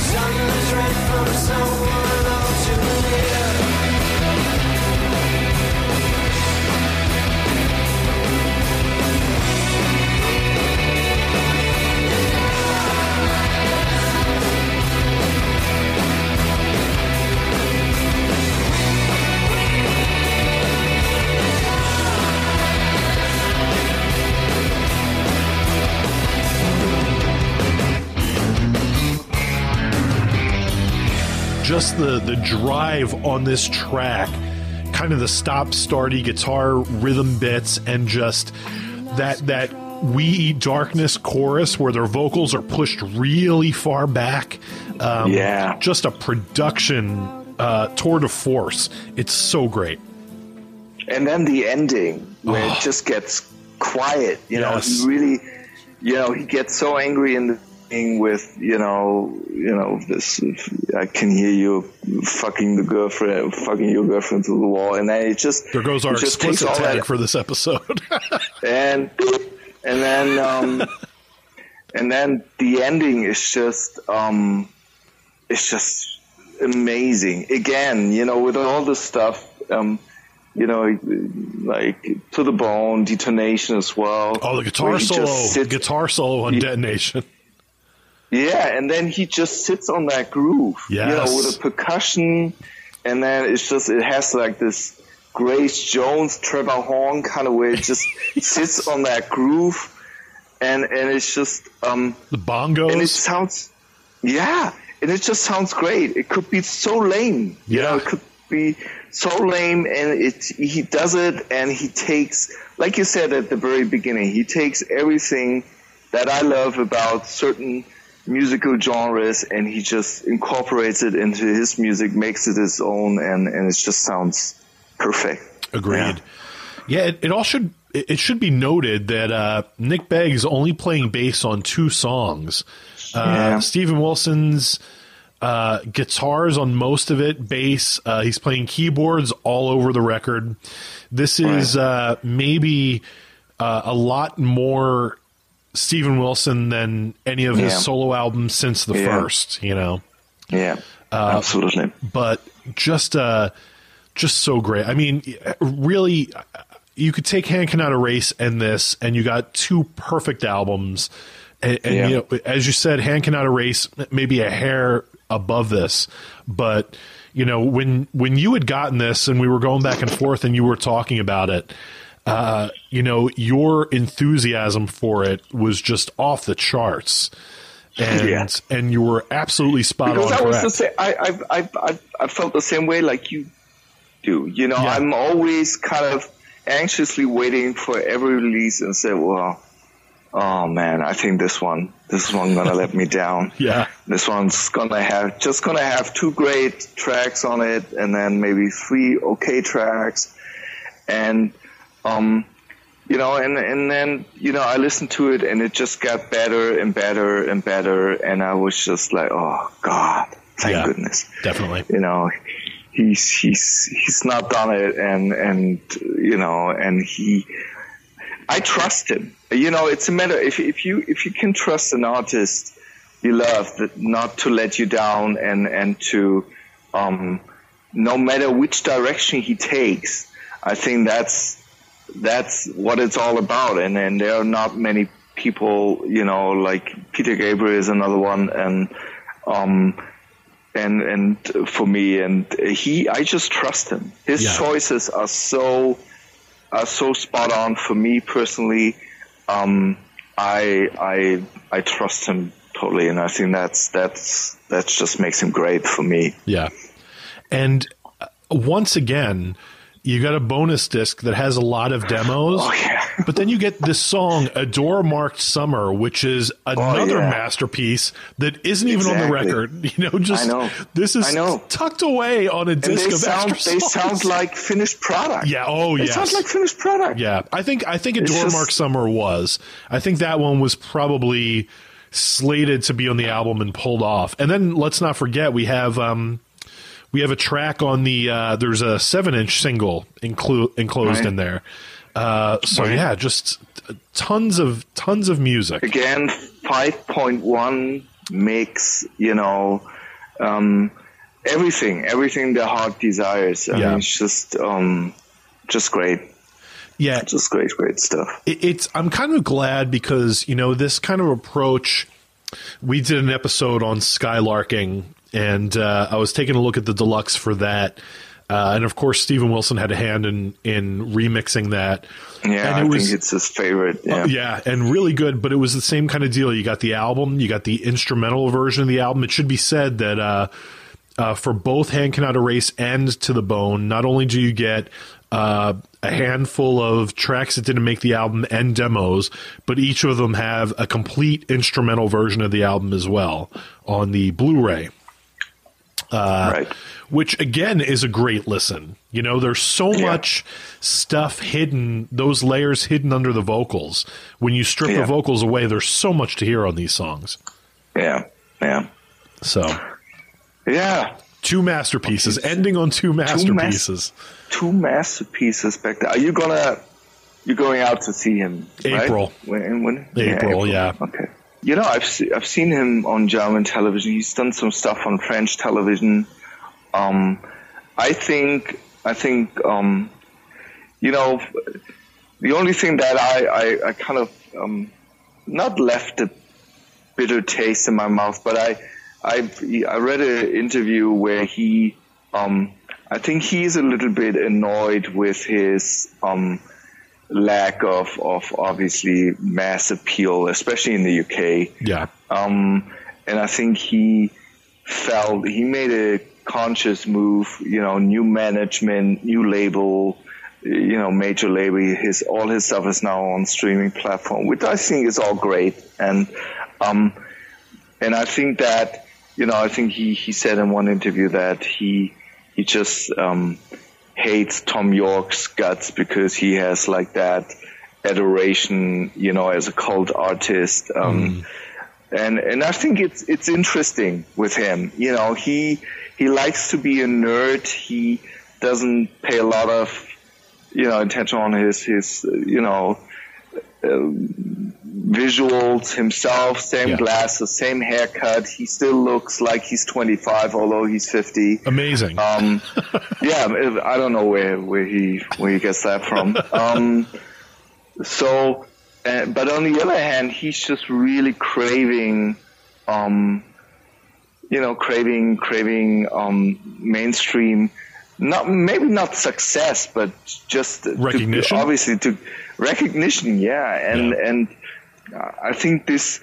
I think he, at some interviews, he just said, "Well, you know, I, I just want to." He felt a, a little bit bitter.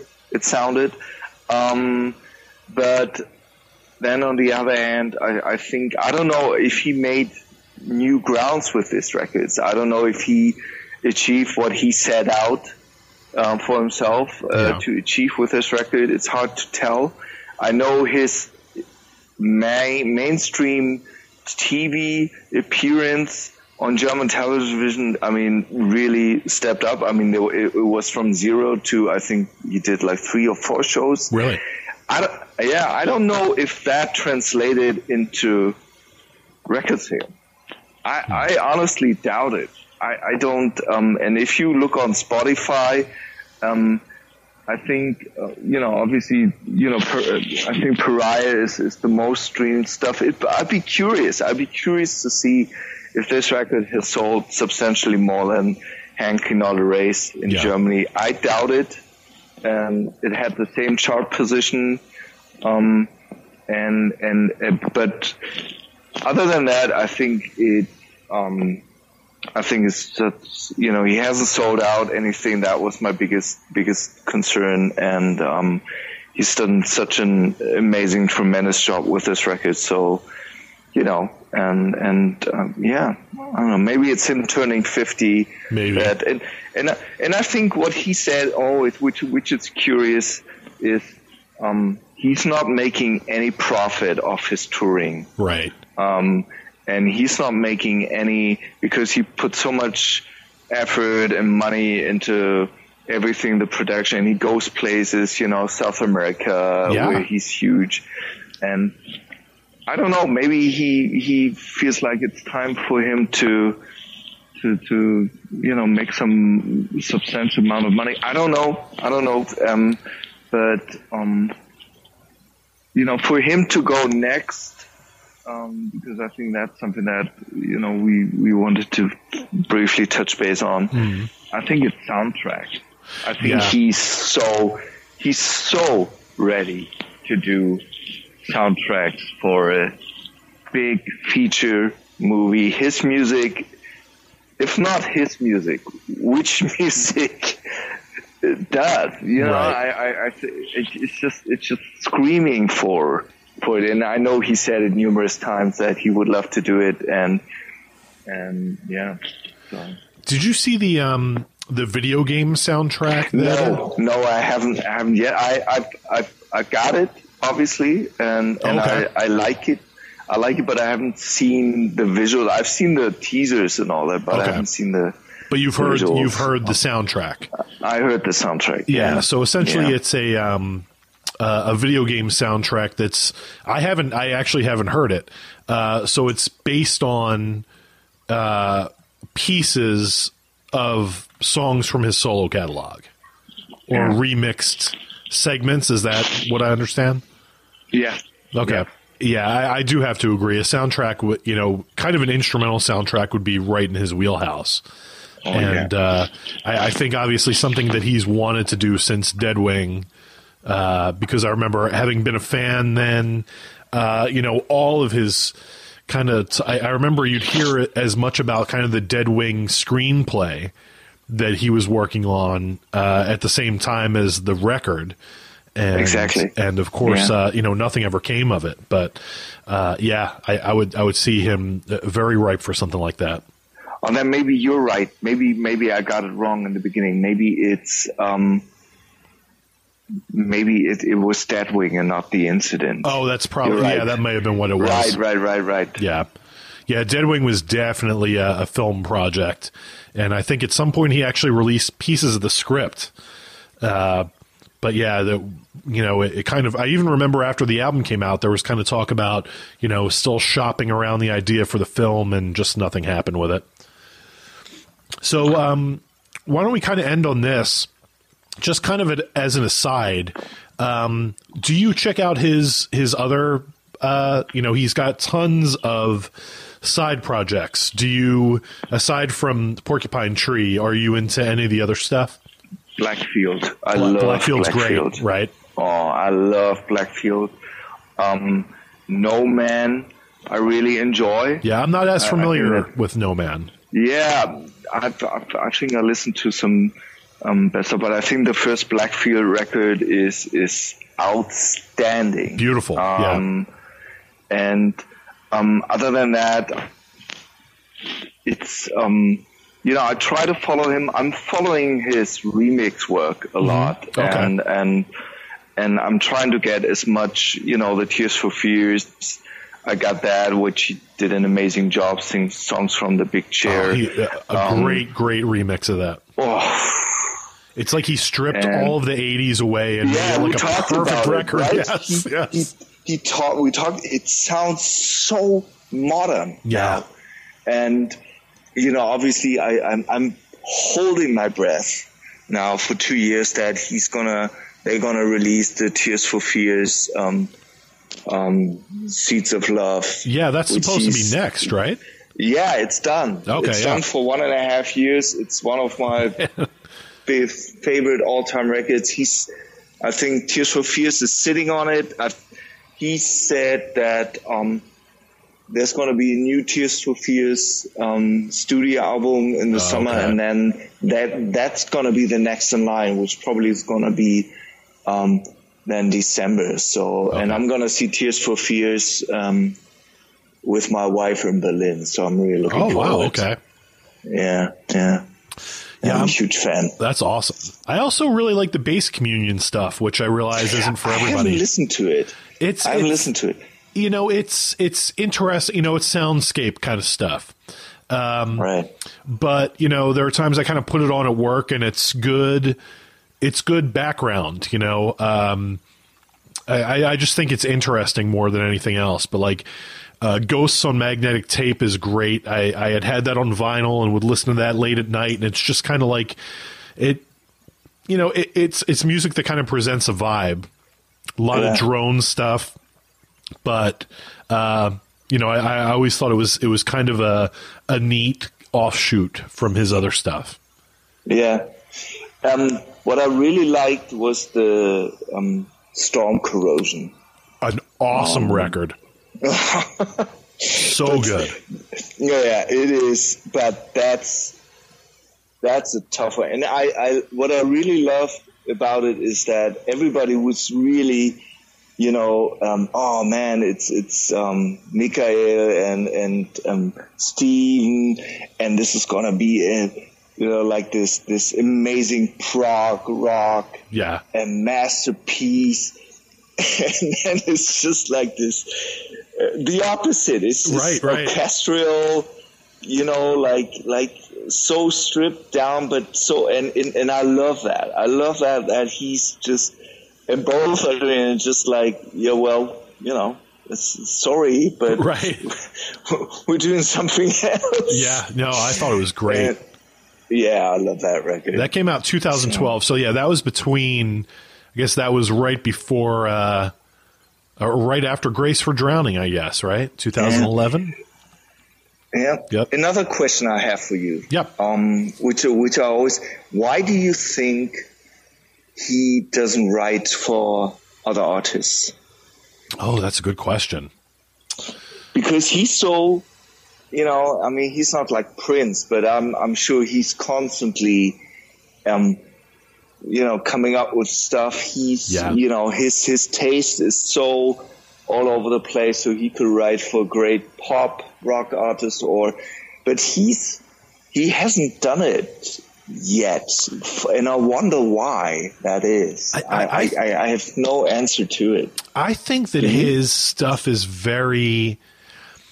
I, I think that his the stuff he writes is so him. It's so uh, like the soundscapes are so him. It's like I kind of feel like what he sits down and does with a guitar and a vocal is fleshed out by so much of his soundscape, whether it be you know he, he's kind of reused pieces from his past again and i kind of Right. think that in terms of like just sitting down and like writing uh, chords and a melody, I don't kind of see him as that kind of writer. I kind of see him as somebody that like starts building and building and building and and then I think that you know when he gets that emotionally invested, I think it becomes kind of just producing something for somebody else. And kind Right. of layering, you know, kind of what he did with Opeth, you know. Uh, Right. I, I think Right. that's more his his mo is to kind of inform somebody else's music with his colors Right. than it is for somebody to color on his work. You know what I mean? Right, right, got it. That's kinda how I would yeah, see it. something. No, no, I, I agree. That's kind of the same. Um, because I had that same. Basically, I asked, why doesn't Peter Gabriel write for other people? Yeah. You know, and and and he's like the same kind of let's say, or Kate Bush, or um, you know, like this the, the people that he also feels Sure. pretty much attached to as artists, and and they do the same way. So so I think you're you're, you're spot on. Yeah. Yeah. Yeah, absolutely. It, it's it's a catalog that you really can't go wrong with. I mean, Oh, it's, it, it- it's a gift. It's a gift that keeps on giving. It you know? It's just oh, it's ridiculous. It is. Yeah. If there's anybody No. that's listened to this that isn't familiar with Steven Wilson, I would hope that the the clips we played would do at least. a, do yourself a favor. Yeah. yeah. Yeah, I mean, There's it- so much. There's so much to discover. Yeah, if And, if uh, you are a listener that doesn't listen to music through uh, you know a portable device, if you're somebody that you know, and just and I, I don't mean necessarily vinyl, but just like if you enjoy like sitting in front of a stereo system and relaxing and listening to a record uh, instead of it being you know background noise in your car or you know while you're doing something else these are great great records with lots of textures and lots of layers and you know and just the more you explore them the more rewarding they are like there are so many things that you know years later are opening up and making more sense to me you know he's just an incredibly thoughtful um I, I can't even say songwriter because it's the whole package. Like it, it- it's It's the what, whole package. It's what he presents as a whole. You know, nothing Exactly. Nothing he's done has been tossed off. Like everything is, you know, it's this group of songs with this concept around it and this packaging, and he's an artist that gives care to the whole experience, and I appreciate that in this day and age when you lose so much of that via the internet. Uh, it, it's you know it's it's back to the days when you know opening a record sleeve and studying it as you listen to the record uh, is taken even a step further with the the books that come with these special editions. Just absolutely amazing. yeah, I, th- I think he, you know, it doesn't seem like he, um, he's involved in every every aspect of, Oh, of yeah. his creative output, and and um, and and um, you know, I think nothing gets, you know, passed by, and nothing gets a well, yeah, we're gonna slam on a some kind of artwork on it, and we're just gonna do this. And um, and like he said, you know, I mean, I think he. I read an interview a couple years ago. He sacrificed family for music. I think he's. Um, I think that's a very bold statement, um, and and um, for for him to be that honest, and and and I think that um, it really shows in his his um, work, um, the love and care he takes to do that. Um, um, And he's I- tireless with it. he's tireless with it, and and um, and then you know he doesn't brag about it. He's very modest, um, and he yeah he's just great. I just I just love him. Yeah. I I think he's he's an amazing artist, and um, you know it'd be I'd be I'm so curious what's what's to come. And he's one of these people where you know I think he can be 75 and composing. Um, you know, orchestral orchestral scores, and I would still be, you know, in awe and a fan of his. And, Yeah. and that's great. I completely agree. Completely agree. Henning, this is uh, uh, uh, this has been great uh, Yeah, because this has been a long time in the making, Yes. and it's been an absolute pleasure. Yeah, Um, uh, there aren't a whole lot of people that uh, that would want to sit and talk uh, Steven Wilson with me for two hours. Oh, yeah. Um, so I'm Yeah. so completely glad. Uh, for for those of you who don't know, Henning was a uh, a huge, huge part of making the Rock and Pod Expo happen, and of course that's where we uh, met face to face for the first time. Um, such a pleasure to meet you. Glad you're my friend, and uh, so glad that that and you've introduced me to some music. So glad that that we uh, uh, have kept in touch, and uh, I hope that we can do this again. Absolutely, would be my my pleasure, my honor, and um, yeah, and thanks for taking the time and giving me this opportunity to to chat with you. Uh, it didn't feel like a podcast; it just felt like a casual conversation about our favorite artists, which Oh, yeah. is great. It's the highest compliment. Yeah, I mean, this conversation could have happened at the expo, and I think it, it probably started. and We were like, let's just save it. Let's save it for when we do the episode. Let's not talk about it. Let's not talk about it. right. Uh, friends, thank you for listening. You can uh, find us, of course, on Facebook and iTunes under the Pods and Sods Network, and uh, online at podsodcast.com, where uh, the whole back catalog resides. You can find uh, the Pods and Sods episodes, uh, all of my sidecasts, all of Eric's interviews, and of course, um, quite a few episodes about Steven Wilson and Porcupine Tree. If uh, you're so inclined to do so, uh, appreciate your support as always. And again, Henning, thank you for being part of this. Thank you. Thanks a lot. Bye bye.